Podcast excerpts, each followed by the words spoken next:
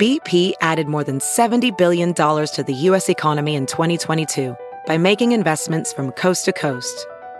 Investments like building charging hubs for fleets of electric buses in California and starting up new infrastructure in the Gulf of Mexico.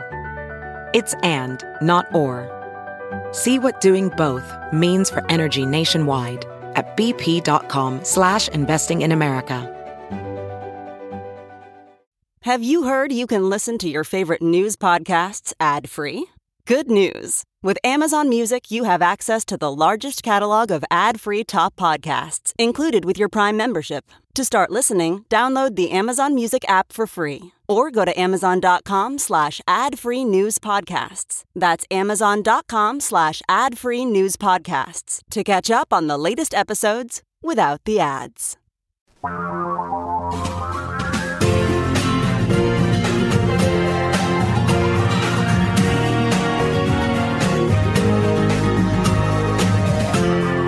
This is the Thom Hartmann Program.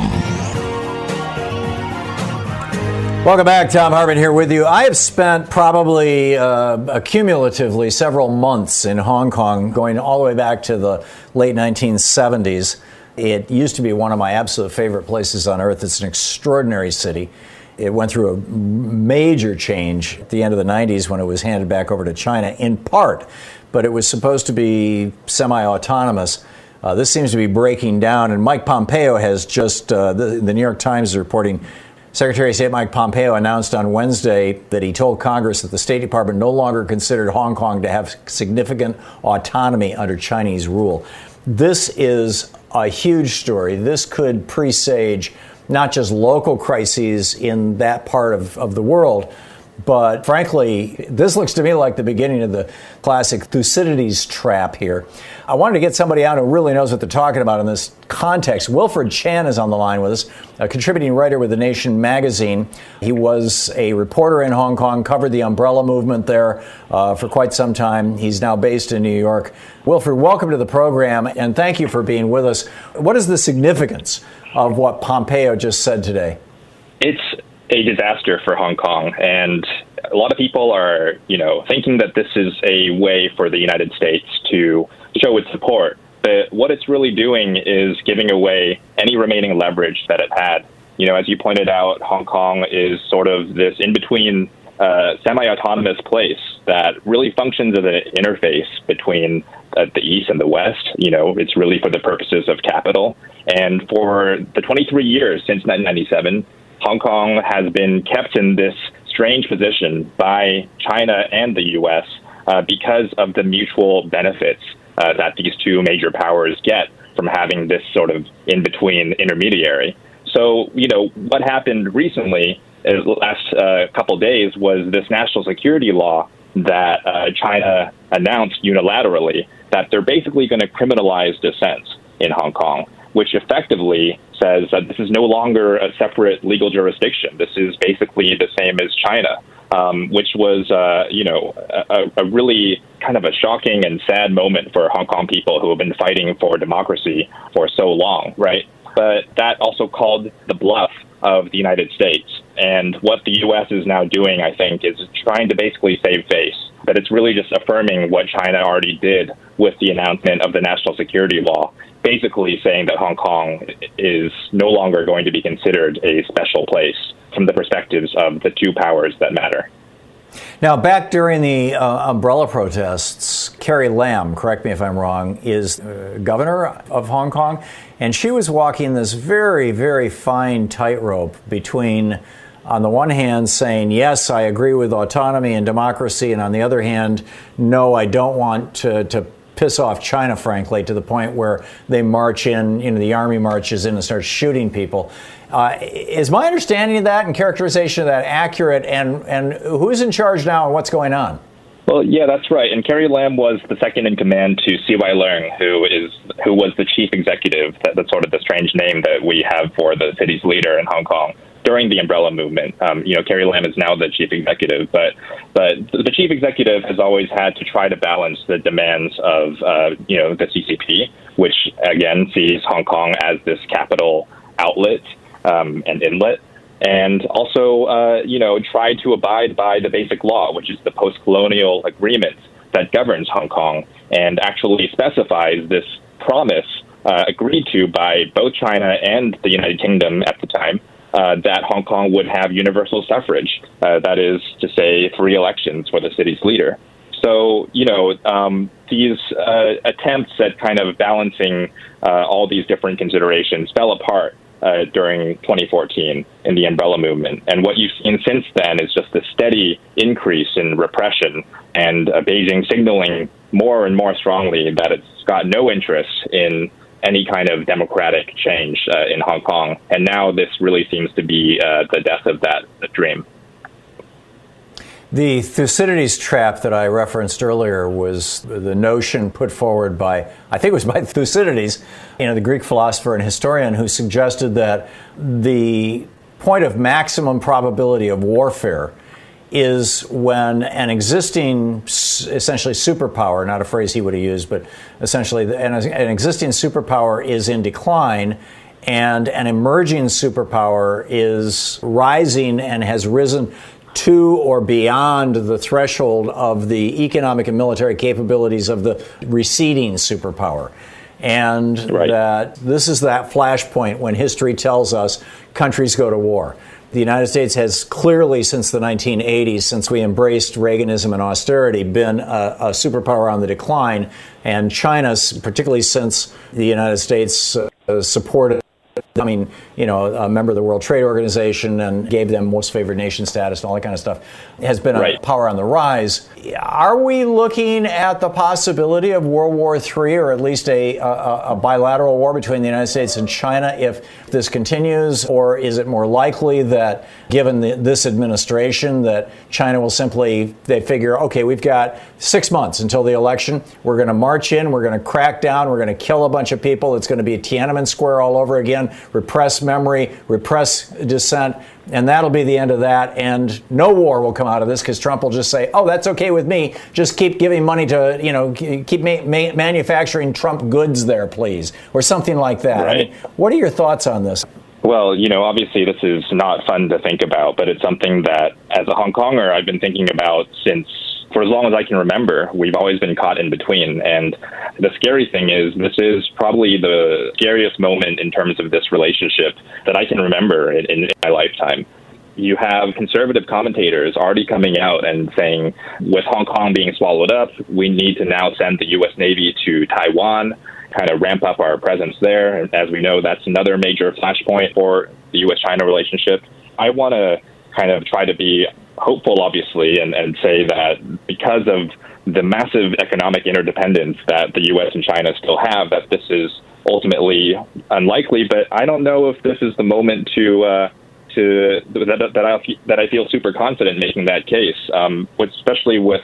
Uh, these mm-hmm. ramp ups of tension that you see from both sides amid the coronavirus pandemic. You know, like just what, like these conspiracy theories being hurled back and forth over Twitter and, you know, these uh, it's ridiculous, and um, you, there's there's there's not a lot of uh, incentive for either side to back down, which is really the scary thing uh, right now. And um, you know, from a Hong Kong well, perspective, and, and I, I think right. Yeah, in Go 2010, ahead. Trump repeatedly said that he thought that Obama was going to start a war with Iran in order to get himself reelected, uh, or, or 2012, excuse me. Um, might Trump welcome a war that he thinks he can have as a limited war with China? Is that a danger? well, it's always a danger, and I can't speak to Trump's mindset. But you know, the point I was just going to make is just that Hong Kongers are going to be the first to suffer if anything really happens, right? And I hope that won't be right. something like the Tiananmen Part Two that you're describing. But we just have to. Uh, try to tamp down I am, I am uh, very, this conflict as much as yeah, we can. I'm with you. I'm very concerned about this. I was in Tiananmen Square one year before it happened. Wilfred Chan, he writes for The Nation, his piece, The Infinite Heartbreak of Loving Hong Kong. This Hold on just a second, Wilfred. Thom Hartmann Program. Wilfred, thanks so much for dropping by. Great talking with you.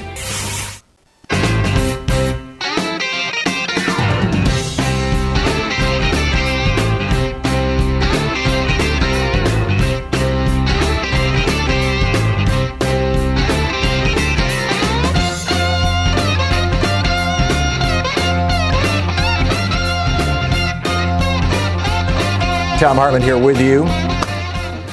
Kellyanne Conway paints a target. This over at Raw Story. It's the headline. Kellyanne Conway paints a target on the back of the Twitter executive in charge of preventing disinformation. This guy, uh, his name is Yoel Roth, and his job is actually to look out for things like, you know, Russian bots trying to influence elections, that kind of stuff. And uh, she is naming him, putting out his Twitter handle, I went over and followed him this afternoon to see what's going on. He's the head of integrity, site integrity. In other words, for the whole site of uh, Twitter. We don't know if he has anything to do with these warnings on Donald Trump's lies, um, but you know, it's getting weird. And then you got Lori Klausutis, the former Scarborough staffer, this this young woman who died in his office in 2001 while in Florida, while he was in in uh, Washington D.C. And uh, Trump running around going, "Oh, maybe he killed her. Maybe he killed her," and in response to this, this is kind of hysterical. There's this hashtag, Justice for Carolyn, which is trending.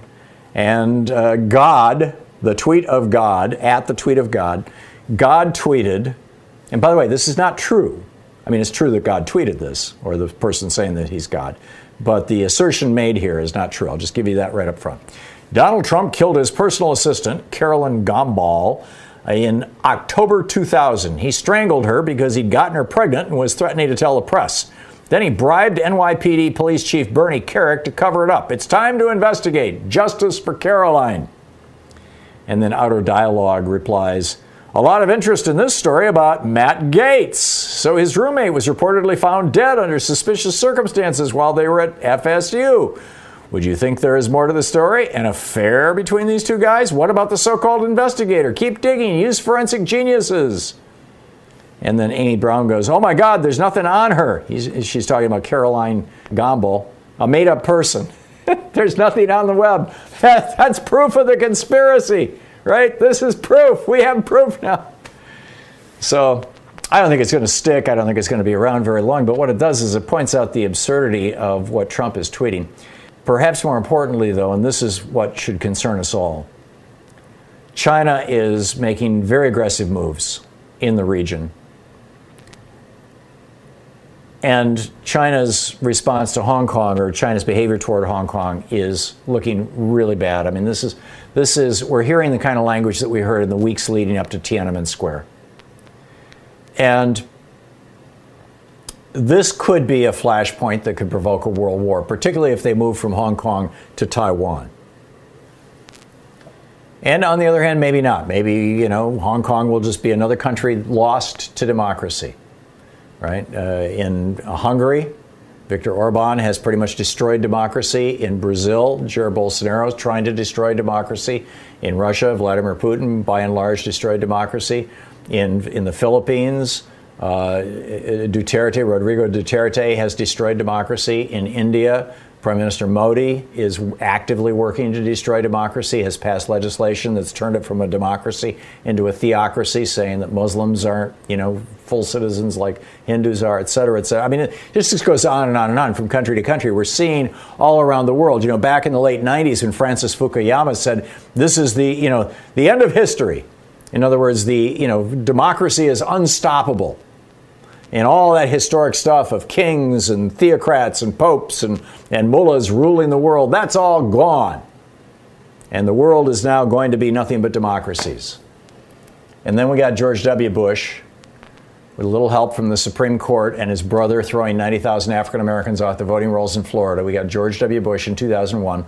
And he lied us into a couple of wars, and it was off to the races and and and he started the process of embracing autocratic regimes and having the United States behave like one.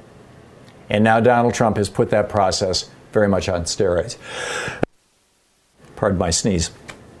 And and we are now facing a serious crisis, not just the crisis of he's gutted the EPA, he's, you know, the Interior Department's being run by a coal lobbyist, the EPA is being run by an oil lobbyist, the, the education department is being run by a woman who hates public schools and is working as hard as she can to privatize them. Um, you know, the Social Security Administration um, and Medicare administration is being run by a woman, Seema Verma, who, who uh, you know, basically is in with the Republicans and trying to privatize them.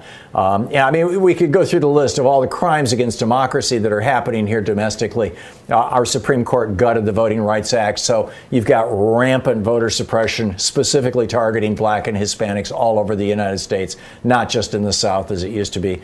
Um, you know, thanks to John Roberts saying, "Oh, there's no more discrimination in America."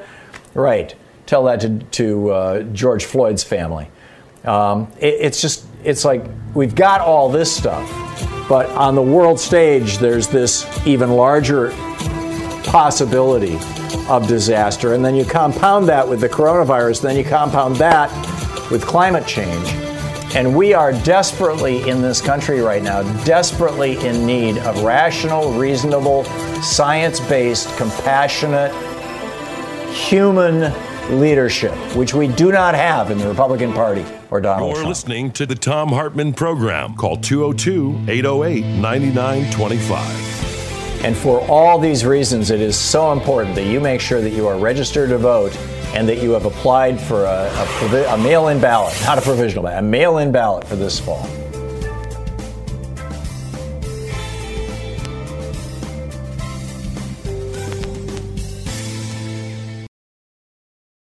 Quick math the less your business spends on operations, on multiple systems, on delivering your product or service, the more margin you have and the more money you keep. NetSuite is the number one cloud financial system, bringing accounting, financial management, inventory, HR into one platform and one source of truth. With NetSuite, you reduce IT costs because NetSuite lives in the cloud with no hardware required, accessible from anywhere. You cut the cost of maintaining multiple systems because you've got one unified business management suite. You improve efficiency by bringing all your major business processes into one platform, slashing manual tasks and errors. Over 37,000 companies have already made the move. So do the math. See how you'll profit with NetSuite. Now through April 15th, NetSuite is offering a one-of-a-kind flexible financing program. Just head over to netsuite.com slash Hartmann with two N's. netsuite.com slash Hartmann. That's netsuite.com slash Hartmann.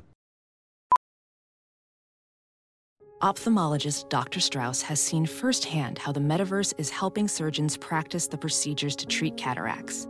Cataracts are the primary cause of avoidable blindness. He works with a virtual reality training platform developed by Fundamental VR and Orbis International to help surgeons develop the muscle memory they need. The result? More confident, capable surgeons. And even more importantly, Patients who can see. explore more stories like Dr. Strauss's at meta.com slash metaverse impact.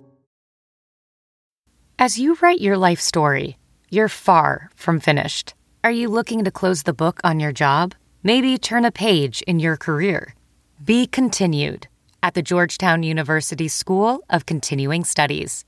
Our professional master's degrees and certificates are designed to meet you where you are and take you where you want to go. At Georgetown SCS, the learning never stops, and neither do you. Write your next chapter. Be continued at scs.georgetown.edu slash podcast. George in Portland, Oregon. Hey, George, what's up? Thanks for listening to X-Ray FM. Hi, Tom. You say we can't sue the, a sitting president. What about if we just use the language and we organize a massive get out to vote program? We call it Sue the Bastard 2020. It's a class action. Everybody against Donald Trump. Let's get rid of. Well, you know, Paula Jones sued Bill Clinton, and that led to his impeachment. I, you know, it's just that uh, Bill Clinton had a had an attorney general who was willing to enforce the law, and uh, Donald Trump has a, an attorney general who's willing to use the law to cover up Trump's crimes. And I would I would argue Bill, Bill. Barr's crimes. But. Trump loves suing people. He, he's a litigious bastard. So let's just use the language. Sue the bastard. Yeah. Let's get rid of him. There you go. Okay. Thanks, it sounds like a plan. Yeah, thank you, George. John in Seattle. Hey, John, what's up? Speaking of crimes against humanity and stupidity, what are your thoughts on Trump's plans to uh, resume nuclear testing? It's a terrible example for the world. Trump has said he admires Kim Jong un. This is Kim Jong un kind of behavior, you know? Mm-hmm. Uh, we don't need to be testing these nukes any longer. We have supercomputers that can simulate all kinds of situations. We know how they work. We blew up a whole bunch of them in the air. It's why John Wayne, in all probability, and pretty much every other member of the cast and crew on that film that they were shooting out in the desert when the uh, when the, the bomb, I think it was in Utah, went off uh, a couple hundred miles upwind from them. And uh, you know they all ended up with that. It's I, I, believe it's one of the reasons why there's an epidemic of thyroid in, uh, insufficiency. Um, you know, among particularly among women, but among people in the United States, the most widely prescribed drug in the United States right now is thyroxine or Synthroid. Uh, it's, a, it's a hormone to, to, you know, replacement hormone for the thyroid. The thyroid, of course, gets whacked really hard by, by uh, radioactive iodine, uh, which is the result, one of the major results of these uh, above ground nuclear tests. Uh, whether he's going to do it above ground, below ground, I, I don't think it matters. I think that it's Donald Trump trying to, he, he's looking for ways to seem strong. I mean, here's this guy who on Memorial Day could not stand still because the lifts in his shoes were tilting him forward. The girdle that he's wearing to hold his belly in was pulling him back. Um, he, he, you know, he was trying to hold a salute, but he was trying to be very careful not to touch his face because he didn't want to smear his makeup. And and he feels like he's got to show that he's a manly man. So hey, let's talk about nuclear weapons. I think it's pathetic, frankly. I just think it's pathetic. Jonathan in Portland. Hey, Jonathan, what's on your mind? Hi, Tom. Wanted to remind folks about what Michael Flynn was all about before he became National Security Advisor. And you probably already know this, but he was negotiating with the Russians to build nuclear power plants uh, throughout the Middle East 45 nuclear power plants. And today, just two hours ago, Al Jazeera is reporting that Saudi Arabia is close to finishing their first reactor. And Ben Salman has is on record in 2018 as saying that they want to develop a bomb if Iran's going to do it. So right. Flynn is crazy. You know, Flynn is just out of his mind. Besides being greedy, well, I think he was mean, just. I think he was just following the money. I mean, you know, Turkey gave him a half million bucks I, I, didn't know about his negotiating for these nuclear reactors. Was that on behalf of Turkey? I mean, who? Uh, no, no, no. That was working with the Russians, and it's it's well reported on. You can read it, in, you know, the mainstream press. But it it really has been downplayed. You know, no one's really talking about it. But as far as I'm concerned, that was really the most egregious thing that he did. He was he was just just wanted to make money building nuclear power plants and just pouring gasoline right. on a fire in the Middle East. Is the Saudi reactor an American design or a Russian design? No. No, it's. It, I don't know what the design is, but it's almost completed, and th- they are not a member of the IAEA, so there's no inspections. Um. Great article on it now in Al Jazeera. Arms control experts concerned by Saudi nuclear reactor push. I'll check and, that out. Um, you know, the, the, his his lying to the right to Pence, which was why he was fired, I guess, and investigated. Mm-hmm. That's the least of it. Yeah. Yeah, it's uh, it's pretty amazing. Uh, thank you, Chris in Middlefield, Massachusetts. Hey, Chris, what's on your mind today? I guess it centers around some confusion as to our military and its role.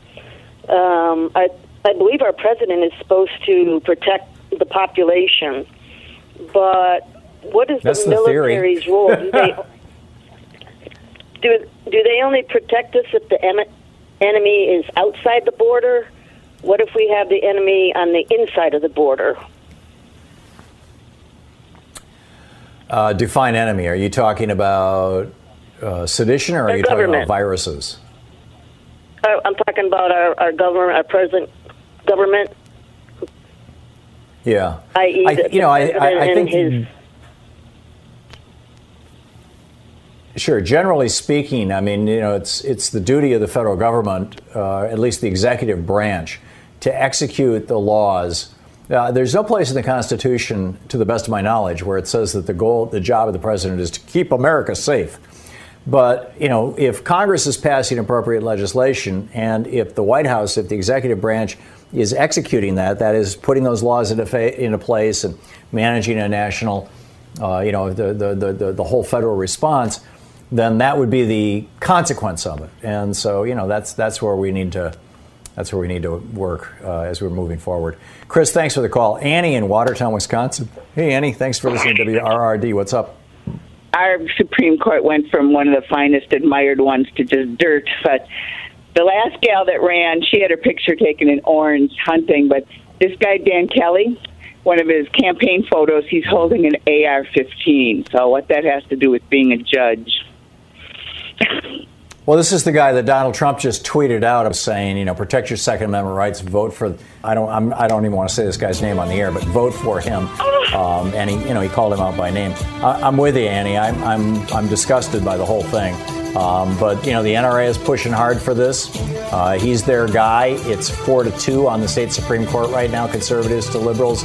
And uh, if he loses, it becomes three to three, and that that effectively cripples their ability to use the Supreme Court to legislate essentially in Washington. Tom in Jerusalem, Israel. Hey, Tom, thanks for watching us all the way over there on YouTube. Yeah, hi, how you doing? I think we know what the worst case scenario, which is a Great Depression type of scenario. I'll give you what I hope is the better one. A hundred years ago, when the Spanish flu came out, essentially states stepped up and did a lot of the um, enforcement of you know, dealing with the epidemic, basically the federal government was putting a, a damper on news about it because troops were going off to World War One. As a matter of fact, you had forts and troop ships that were absolute charnel houses. The reason it's called the Spanish flu is because the Sp- Spain was neutral, and that was the first place that the news came out about the Spanish flu. So I'm hoping that and it went there from Kansas. Like, and, and, and, let me yeah. And let me add real quickly, Tom, yeah. to, to your uh, sure, to your sure, data sure. stream here. Uh, saw in the local yeah, newspaper here, the Oregonian, recently a story from 1918 about two guys who okay. refused to wear masks during the Spanish flu, oh, and they were arrested and prosecuted, and the jury let them off. And one of the guys in the jury was wearing a towel around his head that he'd cut slits for his eyes and mouth on, wow. and uh, and several other members of the jury refused to wear masks. So guess oh, what? Boy. Everything is new again. Back to you, Tom. Okay, I would if I was the governor of Wisconsin, I would mobilize the National Guard. Since Trump wants to bring out the liberate people, I would say, look, I have I have a revolt going on, and then he kicks it up from the state Supreme Court that's dominated by the conservatives up to the Supreme Court. And I think the governors need to just go toe to toe and you know, face the president down, say, we have an emergency. You want to get a rebellion going? Okay, fine. We're going to deal with it. I'm afraid that's it. And then you're, hopefully you're, it'll just last a year like the panic of 1920, 1919, yeah. 1920. Anyway, that's it.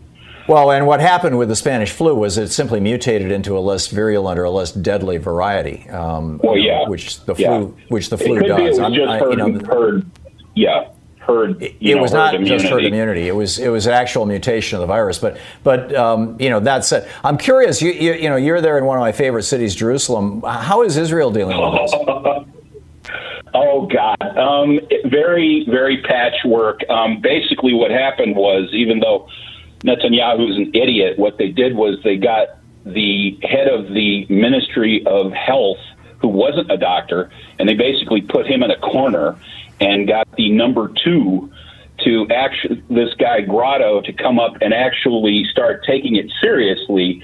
And even though it's piecemeal, essentially it's only like 200 and I forget, like it's under 250 deaths, and they're starting to be able to open up. But the key is you have to have testing. You must have testing. Mm-hmm. There's not going to be. Do you have testing in Israel? A, yes, uh, it's pretty wide. It's not perfect, but it's pretty wide. Um, and the you know social system, who this other idiot, uh, the ultra orthodox guy, basically was putting the money over to his organizations, and that's why the hospitals were so overwhelmed here. But at least things at the very last minute, people started to take it seriously, and so we didn't have as bad as we, you know, like Iran or something like that. It, hopefully, yeah. that'll give Good. you the information. Good. Glad to hear it. Uh, Tom, thank you very nice much for the call. It's great you. to hear from you. Bob in Naples, Florida. Hey, Bob, what's up? history is not going to be kind to Trump and his administ- administration, but they're shameless. They really don't care. As long as they're in power, that's all that matters to them. When CBS asked a question to William Barr, and report, the reporter asked her, uh, she asked him, uh, "Is history going to be kind to you, uh, to meaning to him or his administration?" And Bill Barr's response was, "History will remember us as the winners. That's all that matters to them, as the winners." Right. And then he kind of laughed. I mean, Well, and Trump was we- once asked something like that, Bob, and he said, "I'll be dead. I don't care," or words. Yeah, exactly. They're, they're, they're shameless, and and their goal is, is they don't care. Like they cheat, they lie. I mean, whatever it takes. I mean, they even they, they they're willing to throw their even their friends, and if they don't agree with them under the bus, they don't care. All they care is is money, power, and and that's all that matters. Just like uh, yeah. although in, the, in we study history, like Harding, Coolidge, uh, Herbert Hoover, Hitler, Franco, and Mussolini, they, they they were in power because they cheated, and that's all they care. They, they have to kill that. So be it, and, and that's their weapon of the choice. That's all that matters. Yeah, I'm not sure power. that, that Hoover was in power because he cheated, but but uh, you know I get your point, and that's absolutely what they're doing, and that's why Trump is screaming about Michigan sending out uh, applications for absentee ballots because he knows that if the majority of people vote, he's going to lose. And the bet that he's making right now is that in November, Republicans will be brave and fearless and they'll go to the polling places, and Democrats are still going to be worried about getting COVID 19, particularly those people over 60 who are concerned about Medicare and Social Security. And they're not going to go out and vote. And so he's therefore going to win because he's got a bunch of you know younger white yahoos who are going to vote, go go and vote for him. So we'll see, we'll see, Bob. But I think you're right. I think you know your assessment that uh, history is not going to be kind to them. Spot on. Dave in Manhattan, New York. Hey, Dave, what's up? Hey, how you doing? Um, you have spoken many times about how cynical Republicans are, in that they don't necessarily believe, you know, what they uh, uh, project, you know, on uh, online or on TV. Sure. Um, and you know, they are opportunists, and this is about being prominent, making money, et cetera. But I always wonder, behind the scenes, what are they saying? I mean, if I were a, you know, a fly on the wall or a fellow traveler, and I said, "Oh God, can you believe, you know, what we're getting away with? Can you believe people are are still believing all the nonsense we spew?" Would you know what would you know? Would they say that? I mean, are they, you know, do they say, "Gee, I, I thought Trump was going to be bad, but I didn't think he was going to be this bad," yeah, and, and or are they just? I can't believe they're as self-deluded and or as crazy as uh, they might be, and that this is just, you know, it's just opportunism.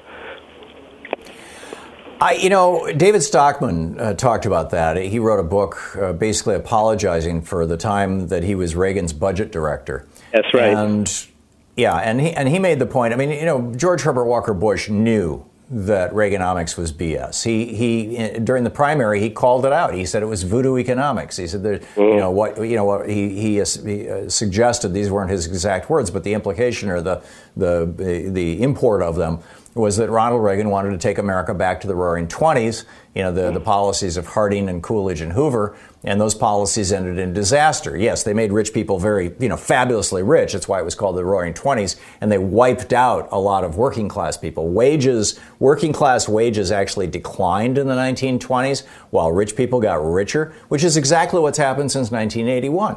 And and so Stockman called that out and said, "Yeah, these guys know what's real, and they're BSing you on behalf of their donors. It's all about power and money." And I, Yeah, would- and I I would think- bet that that's still the case. Yeah, and I think that's that's worse. I mean, you know, you can you can only blame somebody so much for genuinely believing something, no matter how nutty it is. But when they they they know it's not true and they pretend it is, I mean, that's just uh, that's just so destructive and and and you know and and uh, objectionable. It's Yeah. it's Yeah, no, it really is. It's it's hypocrisy writ large, Dave. You're absolutely right. Damon in Las Vegas. Hey, Damon, what's on your mind today? Yeah, uh, Thom, I wanted to thank you for bringing up the uh, deplorable, disgraceful situation with this uh, Republican clown, Thomas Modly. The only reason this guy is uh, acting Secretary of the Navy is he's an investment banker who gave a lot of money to Trump's uh, presidential campaign. Uh, this guy and the president that uh, put him in there could not carry the piss bucket of Commander, Captain and Commander Brett Crozier. Uh, it, there's a, there's a much bigger thing going on here than just uh, this disgraceful situation yesterday where where Modly flies 8,000 miles.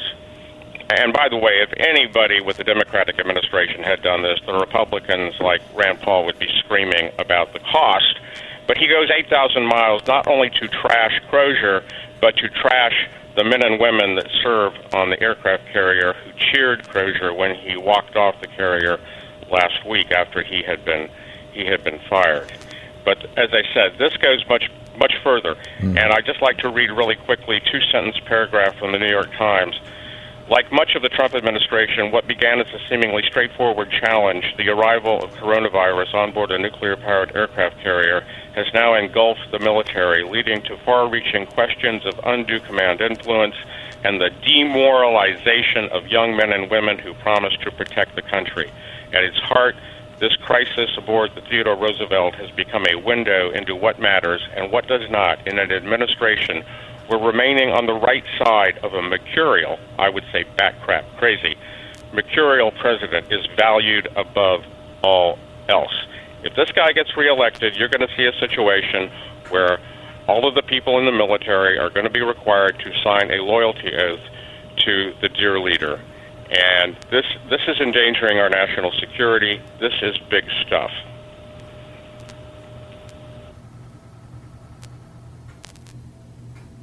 Yeah, I, I completely agree with you, Russ. And and uh, you know, Donald Trump uh, doesn't care about the military, except that, you know, to, the extent that he can use them as props for his reelection. Really, he doesn't care about anything or anyone except himself and his own and his own political future. And Russ, thank you. Uh, it, I, apparently, I was just looking at our delay. Apparently, it's up to three seconds right now. This is a how how heavily loaded the internet is as, as a consequence of that. So, you know, when I put you on the air, just assume you're on the air and just start talking like Russ just did. He just did a great job to finish your rant and then toss it back to me. Uh, you know, we all have to make some compensations here as we wander into this, uh, or as we are thrust into this uh, worldwide pandemic. Something that, um, you know, it's like out of a Michael Crichton novel. you know, it's like who, who would have imagined? It's like we're all we're all hiding in our houses because the wolf is out there ravaging the countryside. We're the zombies. You're uh, listening to Thom Hartmann. Visit thomhartmann.com for audio and video archives.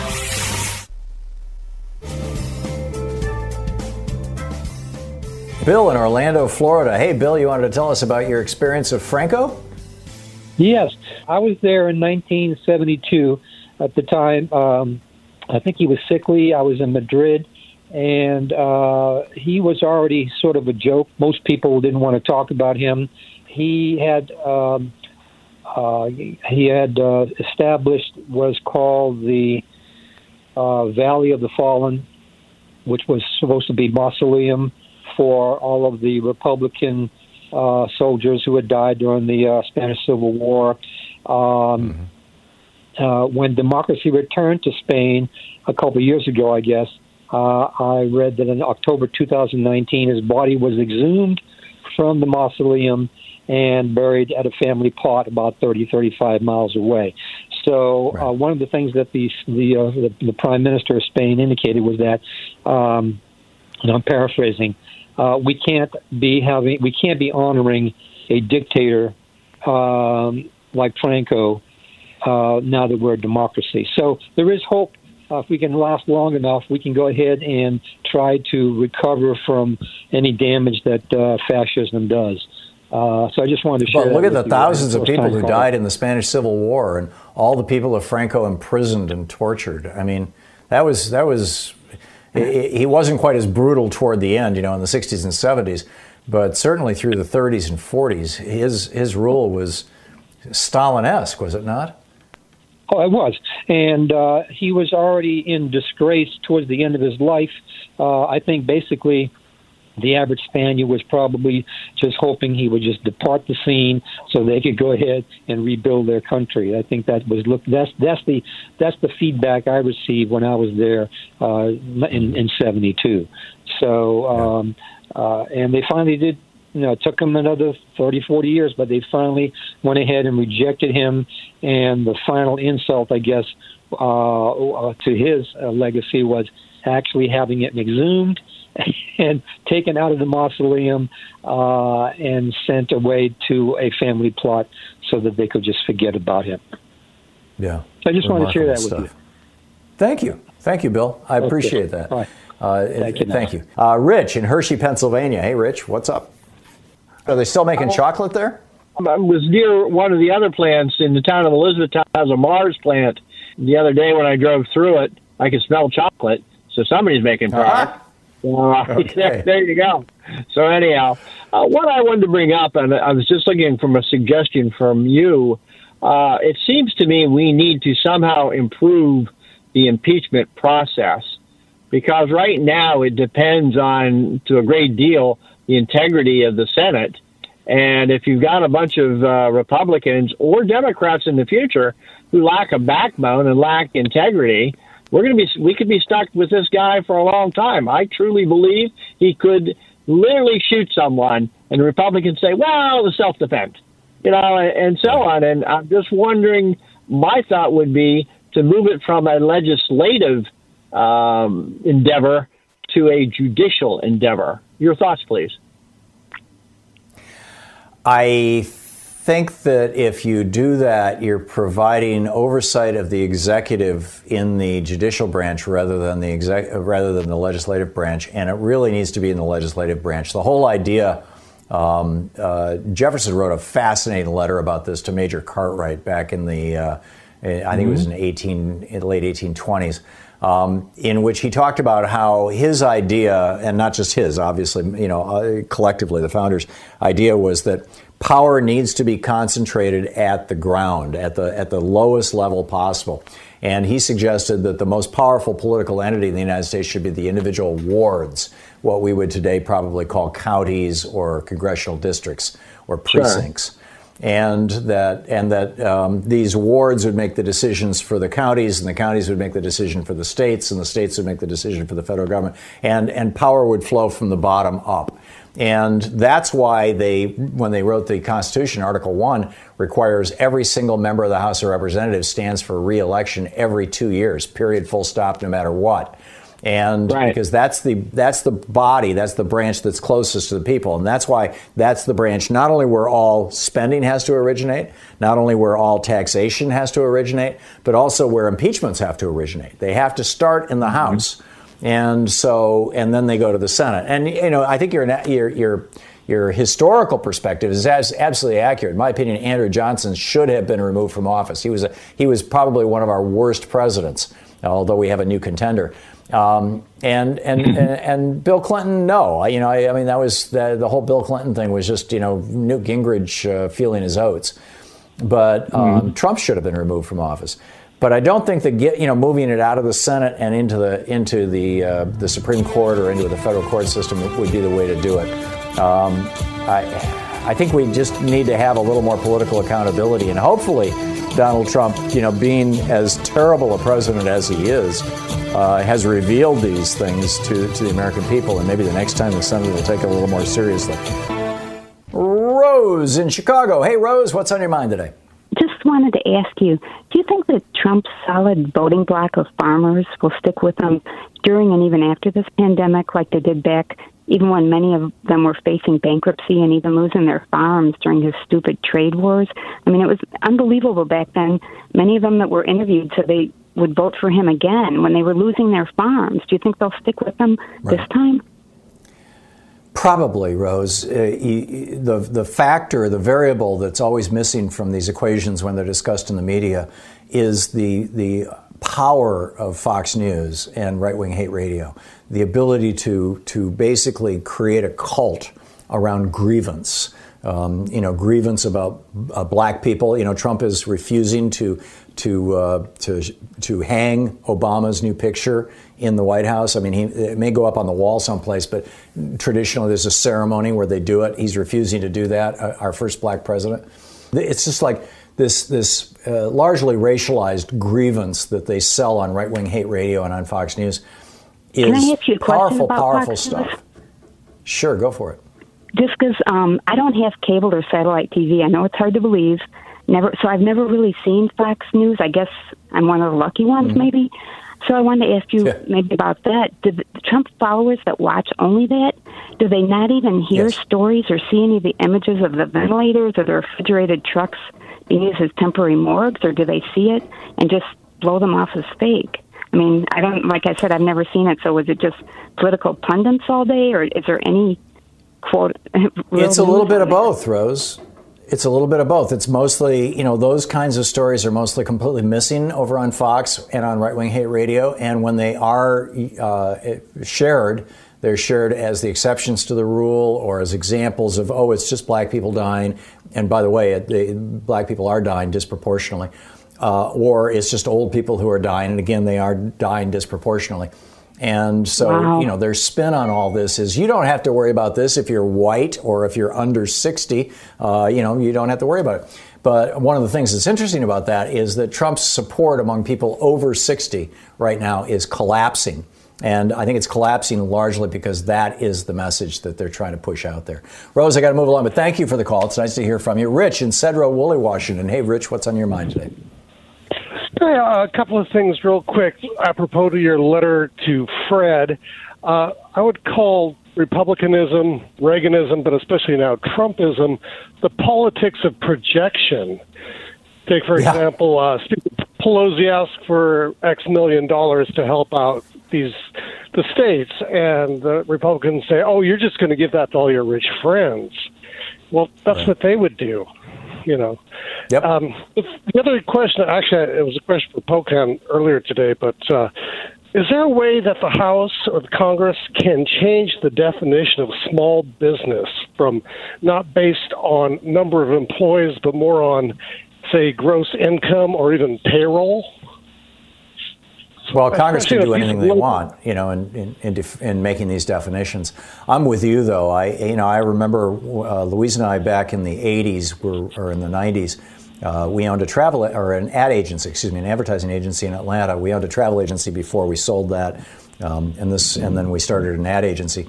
And the ad agency had, I think, probably 13, 14 employees, something like that. We were we were, uh, you know, a small business. We were uh, large for small ad agencies. Most are two and 3 mm-hmm. person shops, the small ones. Um, but um, you know, and so we were doing pretty good, good sized business. But uh, I, I wanted to expand the company. I wanted to buy some equipment. Actually, I wanted to buy some typesetting equipment that cost about a hundred grand. And so I went to my bank and I said, "Can I get a small business loan?" And he says, "No, you're too too small. to be a small business, to be defined as a small business under the SBA, you have to have." And I forget what the criteria was, but I think it was something like 50 employees or something like that and and uh, you know our company was just too small, and we you know we had a we had a gross income that was you know uh, well over a million dollars a year, but it, it just you know uh, it wasn't enough. So uh, I I think the, the you know small businesses really are the heart and soul of this country, at least traditionally have been. And that's why I wrote this book on monopolies, which is coming out in a month and a half. The hidden history of monopoly, who stole the American dream, or how big business, you know, destroyed the American dream and uh, it's it's an issue that we need to be addressing. And I and I agree with you that uh, you know redefining small businesses would be a good start. Mark in Costa Mesa, California. Hey, Mark, what's up? I was going to talk to you about what this Seth Abramson just talked about. Uh, I, I, wanted to make a, a, a, brief comment about that, and also about the cages uh, uh, for for the uh, immigrants, if I, if I could. Uh, they, sure. they both are connected. I believe, you know, because I always go on the premise that that that, that, that Trump just cares about uh, uh, himself, Trump, and, and money and power. Though he doesn't really care about us, our health. He doesn't care about. He, he's not worried about uh, people coming across the border and, and hurting us. But but the cages, and and uh, I, I think he's financially you know, like like Seth is is going to bring out in his book, I think every, uh, Democrat in, in the Senate, after they have the majority, have the majority should should get this book and and, and use it as a as as a a checkoff list. Yeah, and we need to look into whether Trump is invested in these private for-profit prison companies that are getting 700 bucks a day to keep children in cages. Yes, I, I, I totally agree. But you know, those cages I mean, and, and I think he, you know, just like what uh, Mr. Abramson was saying about, uh, he, he's getting the money somehow, You know, whether it's it, into his, uh, he's, he's, it's, he's, it's what's his, what's in it for me is is what Trump says, uh, and it's like he's getting that money somehow. But but the cages, they they aren't going to go away. Whoever's making money and Trump making money on the seven hundred dollars a day per person for cage, I, my my prediction is those those it's going to be it, it, it, this could all lead to really uh, a, a monstrosity. Like they, these cages aren't going to go away. Uh, They, we, they could be used for left wing uh, political peaceful rallies. Use those buses, gather them up, put them into cages. To you know, seven hundred dollars a day uh, per person, uh, waiting for their time in court. And, and This is what happened in Germany in the 30s, in the mid 30s. They started arresting, yeah. I mean, you know, they didn't start arresting Jews. They started arresting trade unionists and people who were members of the Communist Party. That's where it started. Yes, I and and, I, I, I, you know, I'm I'm not I'm I'm not connected with anybody for this intelligence. I'm I'm 74 years old. I'm I'm, I'm housebound. I have my brain has way, much, way too much time to think, and, and what what I what I feel is that uh, you know we we could someday have people come to our doors. If the people that are that are bad mouthing Trump and other things on, on Facebook can be can be uh, taken away seven hundred dollars a day waiting for day court. I, I you know it could it can come to that. I, I, I really feel Watch what you tweet, watch what you post. Is that what you're saying? well. I, I, I, I we're living in a country where we can, but we have to maintain it. I, I think Yeah. because uh, Trump Trump he, he he sees these things we say. He sees he sees the, the cartoons and, and he sees what we say, and he tries not to. He tries to, to listen to people that, that just tell him how great he is, but. uh he, he he's part of what he does in life is get even. You know, and, and, and if, if, if he has control of Facebook, then, then uh, he can start getting even with people somehow. I agree. I agree, Mark, and it concerns me tremendously because I'm probably at the top of that pile or among the people at the top of that pile that he would want to come after. I haven't let it shut me up, but it does wake me up in the middle of the night occasionally. Mark, thank you for the call. We'll be right back.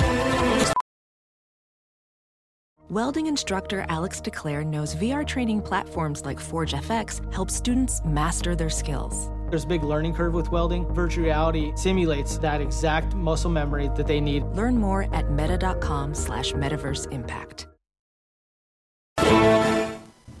Jerry in Arizona. Hey, Jerry in Yucca, uh, Yucca, Yucca, Arizona. Hey, Jerry, what's on your mind? I was just uh, kind of wondering, and I've talked to a lot of people out here where I'm at, kind of a pretty rural area, but uh, I don't know what's up with the Republican Party anymore. I don't really think it's uh, the Republican Party. It's more like the Tea Party or the party of Trump. But uh, I've mentioned to people and whatnot, you know, my disdain against the, the government and the way it's going, and, and I think we got some real problems and whatnot. And it seems like no matter who I talk to, it's like those are fighting words. If you don't have anything good to say about Donald Trump, you better watch out and get out of the way. The only reason why I'm mentioning this is I keep hearing over and over about how this state is turning purple, and uh, but you know, out on the street, I don't see it at all. Hmm. So uh, you're seeing a lot of uh, a lot of maggots and Trumpies and stuff. Well, you don't even uh, have to see them. All you have to do is mention it. You know, I mean, uh, we're talking about people that don't wear a MAGA hat or or say anything. But if you say anything that slightly even sounds like you're uh, against the the way the government's operating right now, it, it, it's almost like you're in the wrong state. Oh, that's interesting. I would keep saying it, Jerry, unless you know, unless you're concerned about ending friendships or getting in fistfights. Uh, you know, I, I think part of the process of, of causing people to change their mind is having them realize that they don't represent the consensus opinion. No, I understand that, and I, you know, I've tried to reiterate that, but uh, it, it's just like they, they, it's almost as if, I mean, they must watch Fox News so much that they have a closed mind. I mean, Yeah, they're not yeah. willing to even discuss anything that's halfway reasonable. And uh, you know, I kind of go back to this thought where, uh, you know, when uh, Barack Obama was our president, um, they wouldn't let him do anything. I mean, he got some things done, but almost everything that he tried to do, the Republicans put a stop to it. They wouldn't Yeah. hardly pass including, anything. including appointing a new member to the Supreme Court. Exactly. I mean, that was has never egregious as far as I'm concerned. And uh, so, what, what, what in my mind seemed to happen was is the people got tired of the government not working, and that was one of the things that they kept harping about how the Republicans were going to get our government working again, and blah blah blah. Well, the only thing that this uh, administration has done that I can see is dismantle our government, and they're continuing to do that on a daily basis. Excuse me. So when you bring up something like that with one of your friends there in Arizona, how do what do they say? Oh, they just they get real offensive right off the bat. Oh, You he's mean like, whoa, don't talk happened. like Trump? You know, do they dispute the facts or do they? No, they just come up with this stuff like uh, he's the best thing that's ever happened to this country, and he's got he's you know he's got the cojones to stand up and tell people the truth instead of all this uh, Millie mouth baloney, you know. Yeah, yeah, I get it. Jerry, thanks for the call. Wow, uh, it's a tough one. It's a tough one. Keep talking though, and uh, call back in a, in a few weeks and let us know what what is going on. George in Portland. Hey, George, what's up? Hi, Thom. I'm feeling like uh, the grift and the lies and the corruption and the corporate takeover of our government is so complete at this point that the Republican Party is actually really proud of it. They're they're openly Mhm. throwing it in our faces, and if they can own the libs, I think that's more important than you know the Constitution to the electorate. It, it's it's all about owning the libs. It's it's a game. They've made a blood sport out of it. Mitch McConnell obviously had a hand in that. And um, to your theory about uh, the election, I feel like there's quite a bit of time between now and then for for a lot of people to die. And and you know, despite the fact that you know Republican voters are going to either die or lose loved ones you know, I, I wonder if they're going to start to realize that they've been had. Yeah, we're two and a half months since the first deaths here in the United States, and we're at 100,000, or will be shortly. Um, I'm thinking by the end of the year, we're going to at least be at a quarter million, and we might be at a half million, depending on how extensively this whole, you know, open the country back up thing, um, you know, goes. And and yeah, the Republicans are are are bragging about their corruption. You had, you know, Mitch McConnell in, in the Senate saying, "Oh, you know, if if uh, if if something happens to one of the Supreme Court justices, we'll replace them." You know. Whereas, you know, four years ago, five years ago, it was like, oh, we can't do that in the last year of a presidency. You know, you just can't do that. And and it's just there, you know, and, and then, you know, Kelly Loeffler, uh, you know, uh, dumping her stock and her husband dumping his stock. I mean, this looks like it actually echoed out beyond uh, both her and Richard Burr. And uh, there may be other members of Congress, same thing. And it's like, oh, yeah, no big deal. Hey, she gave us a million dollar contribution. There's another story over on Raw Story right now about how one of the uh, this guy owns a small company. He gives Trump a big contribution, and suddenly he gets a multi-million dollar no-bid contract. And you know, no-bid contracts, you get to make as much as you want to make. So, I mean, it's just it's just crazy. It's just crazy. Um, George, thanks for the call. Raymond in Tacoma, Washington. Hey, Raymond, what's up? Not much. Um, I think history is going to be kind to Donald Trump if he wins the election because the victor gets to write the history, and history is just Well, a that was set of Bo- that was of Bill Barr's everybody point. agrees. Yeah, Yeah, that was Bill And Barr's so, point. So if he wins, then as we, you said before, it's game over for America and our democracy. Yeah. But if he loses, then we get to write the history, and then we can we will put the facts and the truth out. Although, Raymond, I mean, think back to the 1980s. Ronald Reagan was not a particularly popular president through much of his presidency. He had two major recessions. He had the largest stock market crash since 1929. Um, he had major corruption scandals. Uh, it, it came out toward the end of his presidency that he had been involved in the, the whole Iran Contra scandal that was clearly um, a felony, mean, clearly illegal, impeachable offenses. And and what happened was after he went into you know Alzheimer retirement, uh, just vanished from the public view, a group of billionaires got together and created this thing called the Reagan Legacy Project. And they have now erected a statue to Reagan or named a, a major building after Reagan in every single county in the United States and every single country in the world. And they have been working aggressively, you know, I mean, rewriting Wikipedia, rewriting history, so that, you know, Reagan's history, the, the bad sides of Reagan's history are largely ignored. So I, I don't know if they'll be able to pull it off again. It, it's troubling. Raymond, thank you for the call. Johan, we have 30 seconds at the end of the program. I heard about nursing homes in Arizona didn't get those people didn't get proper care for COVID nineteen. Yes, it's happening Yeah. all over the country. And this is a And really, in fact, uh, let me let me just give you a, a, a tip here with regard to that. David Sirota has a newsletter called Too Much Information. Judd Legum has one called Popular Information. I believe they have both reported on this. Uh, not today necessarily, but one of them reported on it today, and I'm pretty sure it was David Sirota, but it might have been Judd Legum. So go to popular.info. The, the nursing home industry has spent millions of dollars lobbying Congress to eliminate their own liability so that they can't be sued. It's a, a mind boggling story.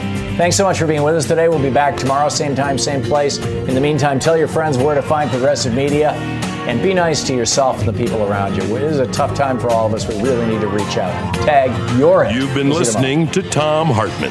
For audio and video archives, visit thomhartmann.com.